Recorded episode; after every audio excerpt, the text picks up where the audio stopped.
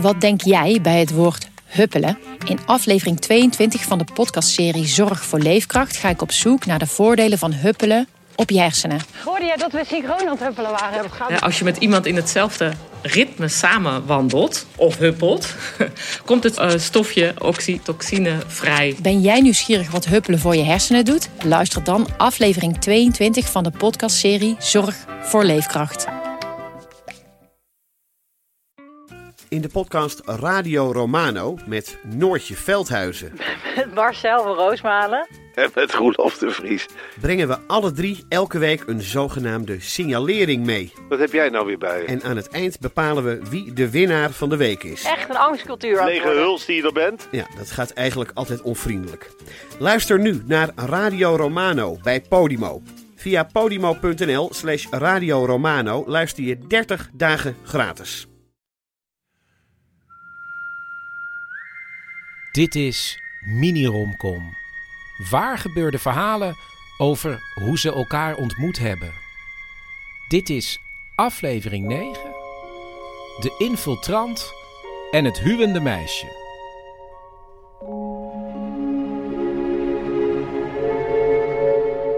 We gaan terug naar de jaren 80 en maken allereerst kennis met actievoerder Ad. Die is dan achter in de 20 en hij schetst nu even de achtergrond van het verhaal. Kom maar, Ad. Nou, ik was ehm, actief in de kraakbeweging, anti-kernenergiebeweging in Amsterdam. En, uh, uh, maar goed, daar deed je heel veel acties en die liepen allemaal een beetje door elkaar heen. Dus we hadden vaak uh, te maken met mensen die graag wilden weten waar we mee bezig waren. En was ook de, de BVD in die tijd was ook heel erg geïnteresseerd in wat we deden. De BVD was onder andere geïnteresseerd in het mede door Ad opgerichte Vredesactiekamp bij de luchtmachtbasis van Woensdrecht. Dat was naast de basis in Woensdrecht en uh, daar zouden kruisraketten worden geplaatst. En uh, wat we dan s'nachts deden, is dat we over die hekken klommen of de, uh, de hekken openknipten.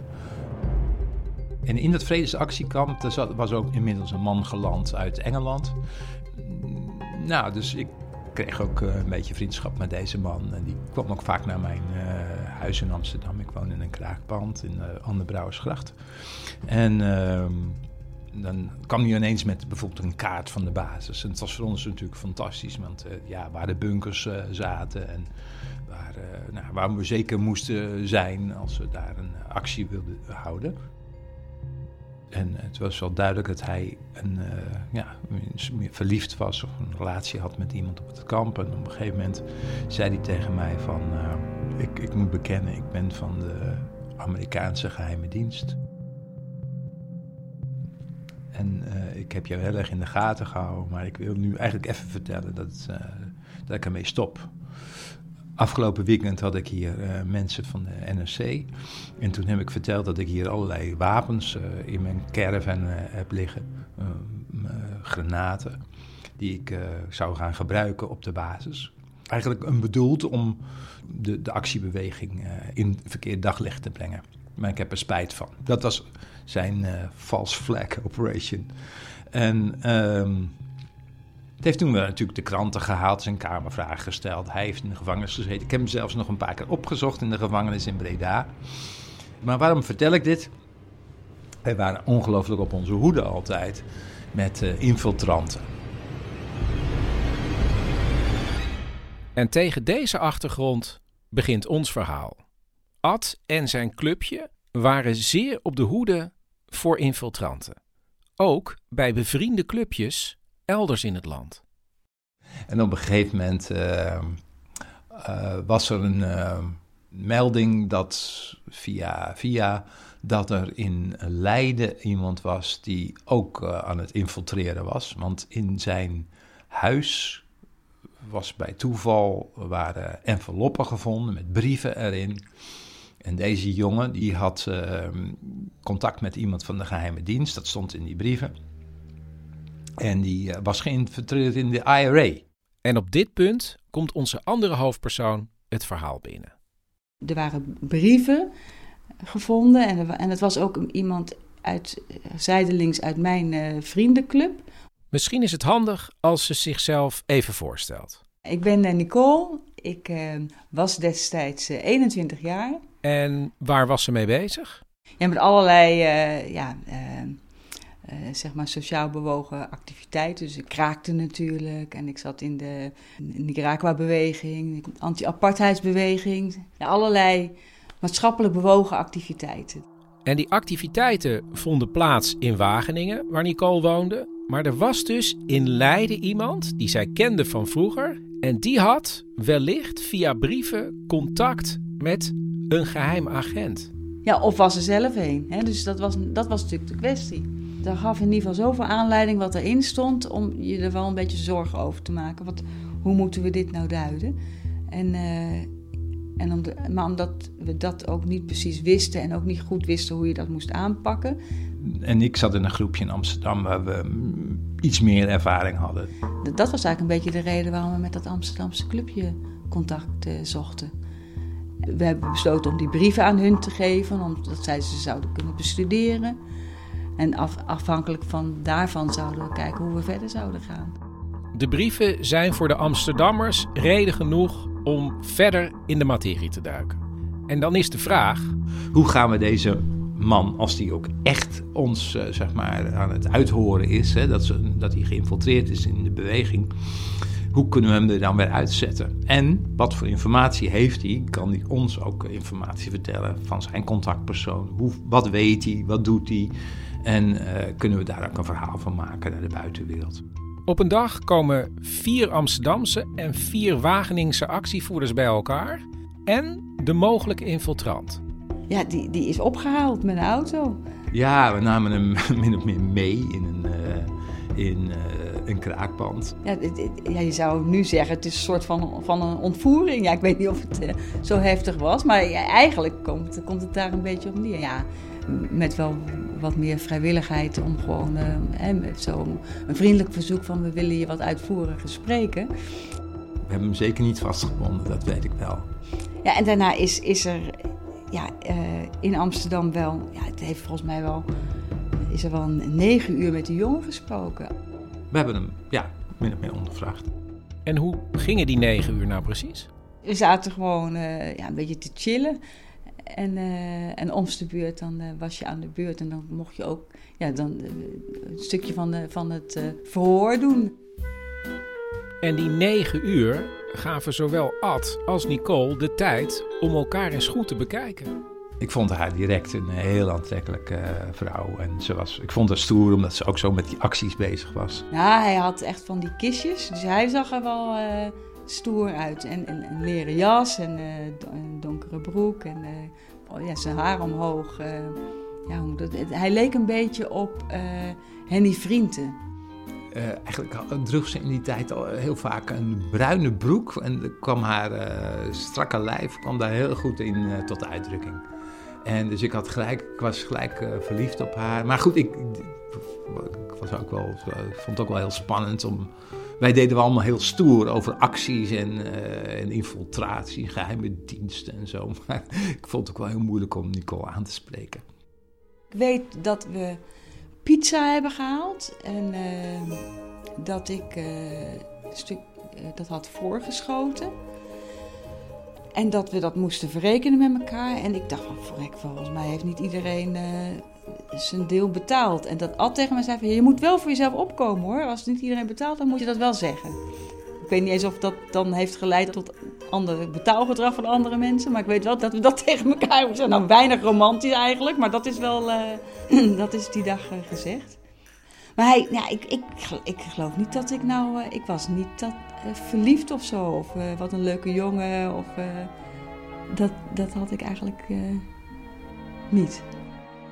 Voordat we horen hoe Ad alsnog het hart van Nicole probeert te veroveren, is het ook wel goed om even te weten hoe het is afgelopen met de eventuele infiltrant. Ad? Nou, hij ontkende eigenlijk uh, vooral. Nicole? Volgens mij zijn we er niet heel veel wijzer van geworden. We hebben die jongen ook daarna weer uh, netjes uh, thuisgebracht, dat weet ik ook nog. Oké, okay, nou dan kunnen we ons eigenlijk volledig richten op Ad en Nicole. Hoe zat het eigenlijk met Ad en relaties? Oh, ik had uh, lange tijd samengewoond. Dat was niet helemaal goed gegaan meer. Um, ja, ik had best wel veel verschillende relaties gehad. Ja, voor, en, en, er liep ook nog wel een relatie. Uh, maar goed, in, in die tijd, in de kraakbeweging, dan had je verschillende vrienden.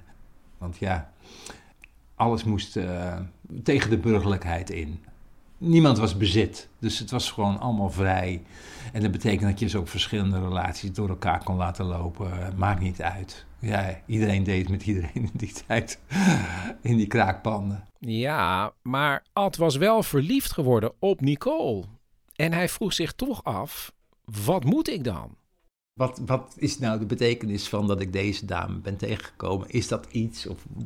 En ik was in die tijd nog wel ook een beetje van, uh, van het, ja, van uh, de I Ching. De I Ching, dat is een Chinees oud orakelboek. En ik weet niet precies hoe het werkt, maar je kan muntjes gooien. En aan de hand van wat je gooit, kom je uit op een lemma in het boek. Nou, Ad gooit de muntjes en komt bij het volgende lemma: het huwende meisje. En wat staat daar? Het huwende meisje toont het einde van de maagdelijkheid. Dit hexagram wordt zeer verschillend beoordeeld. In latere tijd gold het als immoreel wanneer een meisje op eigen initiatief trouwde. De goede zede wil dat het meisje de mannelijke toenadering afwacht, zoals dat in de vorige hexagram wordt uiteengezet. Ad zag dit als een duidelijke aanwijzing en besloot Nicole een kaartje te sturen. En wat stond daarop? Dat ik haar heel leuk vond, heel spannend vond. En dat ik uh, ook de I Ching had gegooid. En dat, ik, um, dat daar het huwende meisje uit uh, voortkwam. En dat klinkt misschien heel vaag, maar gelukkig sloot Ad af met een vrij concrete vraag. Uh, vind, je, vind je het leuk om bij mij te komen eten? En toen ben ik daarop op ingegaan. Ja, nou, die avond ja, was gewoon uh, gaan met elkaar eten en op de bank en, en, en, kletsen. Maar volgens mij had hij het lot niet willen tarten dat er stilte zou vallen. Dus hij had gewoon wat uh, entertainment voorbereid. Ik had in die tijd, was ik dol op goocheltrucjes. En ik was in de leer bij een goochelaar in Amsterdam. Dus ik dacht, ik zie mijn kans nu om, uh, om haar, te, ja, uh, haar ja, een beetje indruk te maken op het meisje, op het hu huwende meisje. Goocheltrucjes. en dus, dus, die kwamen ook van stal. En dat heeft hij ook. Uh... Nou, dan ben ik echt niet op die goocheltrucjes gevallen. Het was gewoon uiteindelijk wel. ja, dus de vlam sloeg wel over. ik geloof wel dat ze een beetje onder de indruk was. Uh, dus het uh, begon te werken, de magie. En de eerste zoen? Ja, de, de, nou, de eerste zoen was uh, op de bank tussen de goocheltrucs door, zeg maar. Ik denk ook dat, we, dat ze bij mij is blijven slapen. Maar um, ik moet eerlijk zeggen dat ik dat dan niet meer heb onthouden of dat inderdaad zo was. Ja, ik ben ook gelijk blijven slapen. Daar is geen gras over gegroeid. Nee. Maar dat is ook misschien wel een beetje jaren tachtig. Dat weet ik eigenlijk niet. Maar in ieder geval uh, ging het bij ons zo. En vanaf dat moment hebben ze iets met elkaar, toch? Het was wel duidelijk dat het een, dat het een serieuze relatie uh, in de dop uh, was. In de dop, want ja, ze woonden ver uit elkaar. Wageningen, Amsterdam. het waren de jaren tachtig. En Nicole was ook nog heel jong. Ja, ik, had het, ik vond dat ik ook nog wel een beetje moest experimenteren met relaties. Dus met seksualiteit en met, dus, dus ja, in die zin was het een, een open relatie.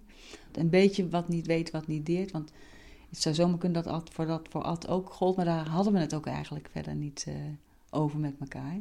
Maar ja, bijna elk weekend zochten we elkaar op en hadden we het, hadden het goed met elkaar. In de loop der jaren raakt het experimenteren op de achtergrond. En zijn ze alleen nog maar bij elkaar. Maar hoe werd daar in de krakers zien eigenlijk tegen aangekeken? Tegen zo'n liefdespaar? Het was burgerlijk om elkaar te laten zien dat je van elkaar hield. Dus je gaf elkaar nooit een kus zomaar in het openbaar. Uh, je, mag ook, je mocht je handje niet vasthouden. Het waren allemaal zo'n ongeschreven regels in de kraakbeweging in Amsterdam. Je, iedereen was kameraad, eigenlijk uh, mede-actievoerder. Uh, allemaal deden we het voor hetzelfde doel. en liefde kon eigenlijk alleen maar interfereren met het actiedoel wat je had. zo, zo, ja, daar geloofde hij een beetje in. Dat was een beetje in die tijd, uh, was dat uh, het adagium, ja. Ja, maar ik vond dat niet altijd zo leuk. Maar ik, ik denk dat dat dat virus van die normen wat meer te pakken had dan dat, uh, dan dat ik dat had. Maar dat is absoluut waar hoor. Je mocht ook en dan ging je naar, naar een feestje en dan mocht je bij wijze van spreken niet de hele tijd met elkaar zitten kletsen. Want dan moest je je vooral uh, niet laten blijken dat je heel intiem... Uh, ja, het was, er zaten gewoon rare normen omheen over hoe... Het is zo'n nieuwe kerk. Dat is, echt de, dat is echt de vorm van een nieuwe kerk. Ja. Ad en Nicole zijn nog steeds bij elkaar en leiden een heel burgerlijk leven. Ze hebben een gezin met kinderen, een huis, goede banen maar één ding niet. Nee, dat was, het, ja, dat was hem. We zijn nooit getrouwd. In verband met dat we dat burgerlijk zouden vinden. Maar twee jaar geleden was er wel een geregistreerd partnerschap. We hebben ons prachtig uitgedost. We zijn gaan uit eten gegaan. Eigenlijk is hij getrouwd, maar mag hij het niet weten. ja, hij mag het wel weten. Hij mag, je mag het alleen niet zo noemen. Ja. Kijk, Ad is, is van, de, van meer van de principes. En uh, ja, dan is, het, dan is het lastig soms uh, hem daar ja, om andere gedachten te brengen. En soms zit hij daar ook een beetje in vast. Bijvoorbeeld over zo'n uh, raar idee over wat dan wel en niet burgerlijk zou zijn. Ik had nog wel ook echt willen trouwen, maar dat zat er bij Ad echt niet in. Maar goed, we, zijn, we hebben nu een, een soort duurzaam contract getekend. Dus daar zijn we we zijn wel een soort van getrouwd. Ik kon het ook bijna niet horen hoor, want hij ging steeds zachter praten. Ik heb het wat harder gezet. Ad, wat zei je nou? We zijn wel een soort van getrouwd.